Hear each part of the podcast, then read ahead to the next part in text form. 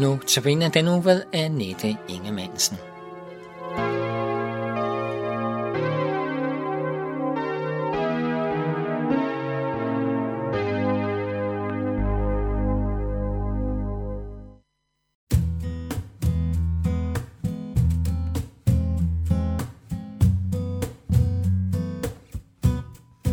Jesus i din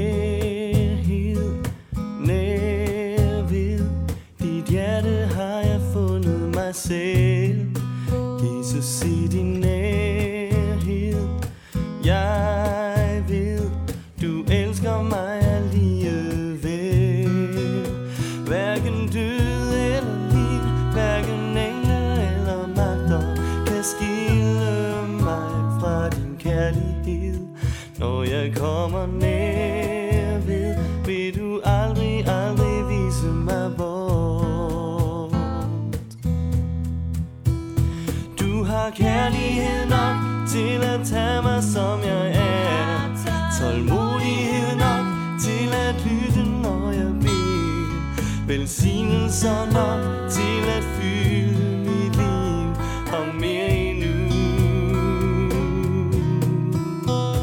Du har virkelighed nok til at knuse tvivlen med. Opstandelseskraft til at slå det onde ned. Alt hvad jeg ikke kunne gøre i mig selv Det gjorde du. Jesus se din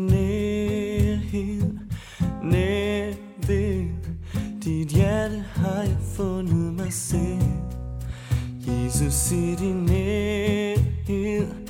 Jeg ved Du elsker mig alligevel Hverken død eller liv Hverken engle eller magter Kan skille mig fra din kærlighed. Når jeg kommer nær ved Vil du aldrig, aldrig vise mig bort. Du har trofasthed nok til at blive nær hos mig. Barmhjertighed nok, selvom jeg har svigtet dig. Overblik nok til at styre mit liv og mere endnu. Du har evighed nok, fyldt med frihed og med fred. Retfærdighed nok til at jeg må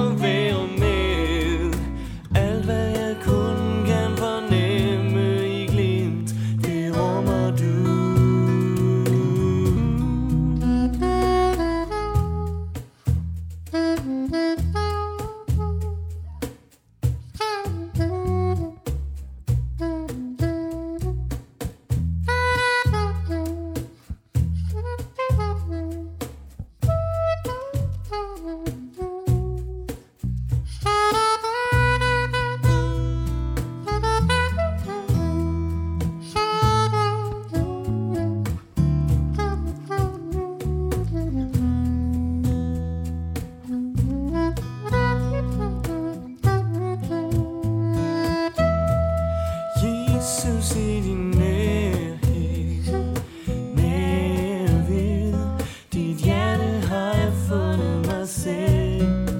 Jesus i din nærhed, jeg ved, du elsker mig alligevel. Hverken død eller liv, hverken engle eller magter kan skille mig fra din kærlighed.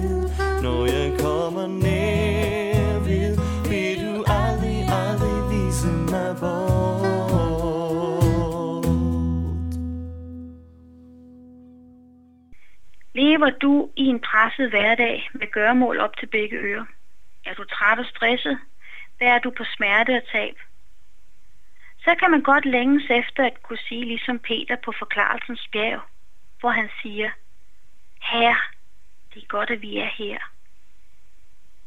Det, der egentlig ligger i det, det er det her med bare at være i din nærhed, Jesus, sammen med dig.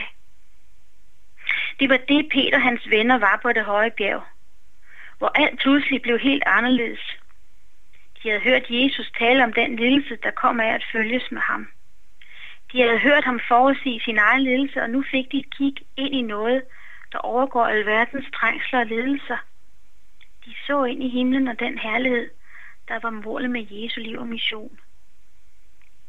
Peter og hans venner havde fulgtes med Jesus på støvede veje med ømme fødder og maveknuden, og så tog Jesus dem op på bjerget. Der skete det, som du og jeg kan drømme om, ja lige frem længes efter. De tre så alt blive forvandlet, da himlen i nogle øjeblikke rørte jorden, og Guds herlighed fyldte det hele. Pludselig så var de midt i paradis. De så og duftede og følte. Og Jesus han forvandledes for deres øjne. Som han vil se ud som opstand, og når han kommer igen. Hans ansigt skinnede, og hans klæder blev hvide. Det må have været et rent paradis for Peter og vennerne at se deres herre og mesters sande ansigt. De så også Moses og Elias komme til syne, som talte med Jesus. Peter han genkendte Moses og Elias, selvom han aldrig havde set dem før. Og måske skyldes det, at det hele foregår i evigheden. I hvert fald så siger Peters genkendelse noget om, at sådan skal vi jo også møde dem, der er gået forud for os. Peters udtryk, herre, det er godt, vi er her, beskriver hans fryd og glæde over at være der. Og han kunne være der i al evighed. Han var simpelthen kommet hjem. Og jeg kan godt forstå hans udbrud. Og jeg tror, at jeg kunne sige det samme. Hvem vil ikke gerne blive der i evigheden, og ikke ønske sig tilbage til et hektisk og godt hverdagsliv? Jeg ved ikke, hvordan jeg vil reagere, hvis jeg oplevede det, disciplene gjorde. Men teksten siger ikke noget om, at Peter rystede i bukserne af skræk over at se Jesu forvandling. Det virker som om, han var noget uduperet af det hele. Og hans ord kom spontant lige fra hjertet, at det var godt at være der på bjerget. Og Peter han er egentlig en herlig fyr, for så fortsætter han sådan helt lavpraktisk. Herre, hvis du vil, så bygger jeg lige tre hytter. Han mistede ikke malet, fordi han så Moses eller Elias. Han var klar til at blive der. Prøv at lægge mærke til ordene, det han sagde, hvis du vil, herre. Peter han vidste godt, hvem der havde hatten på i det forhold. Men han var ærlig og lige frem. Og det siger noget om hans forhold til Jesus.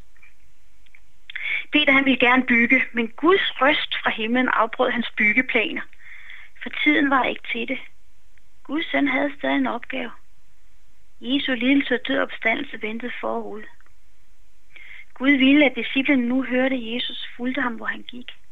Det galt dem dengang, og det gælder dig og mig i dag. Jesus han har de ord, der passer i din og min situation. Jesus ved, hvad det vil sige at være presset og træt, og når livet gør ondt. Derfor hør ham, når han taler om sin lidelse.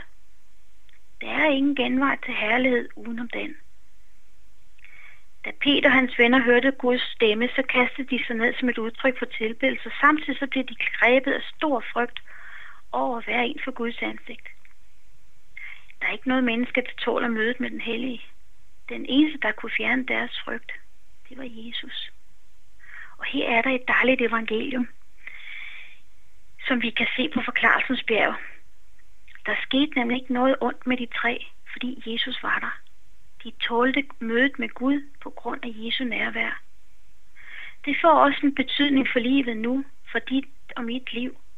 For vi kan tåle og udholde meget, fordi Jesus er der lige ved siden af os. Selvom vi kan føle, at vi er lige ved at gå i stykker, så er Jesus der. Han samler vores stykker op og bærer dem. Jesus han var ikke ligeglad med hans venners frygt, men af ren kærlighed. Så gik han hen og rørte ved dem, som han gør ved din og min skulder, når vi er faldet. Så siger han til dem, rejs jer og frygt ikke. Og det siger han også til os. Disciplerne løftede deres blik og kiggede lige ind i Jesu varme øjne. Det blik er det, der bærer gennem alt træls i livet og i al modgang. Og det er målet for al vandring. Peter og hans venner gik ikke alene ned ad bjerget, men sammen med Jesus. De tre var blevet udvalgt til at få et glimt af hans sande ansigt, fordi de havde en særlig opgave i frelseshistorien. Vi har ikke den særlige oplevelse på bjerget som de tre. Men Jesus kan ikke vente med at give os mange små forklarede øjeblikke af sin himmel. De er der de små glimt af Guds herlighed i hverdagen. Når du læser i din bibel, går i kirke eller synger lovsange i dit fællesskab, Det gælder om at se dem og tage vare på dem, for de små toppe er med til at lette og lindre vandringen for et Guds barn, der kan være træt eller presset. I din nærhed er der glæde.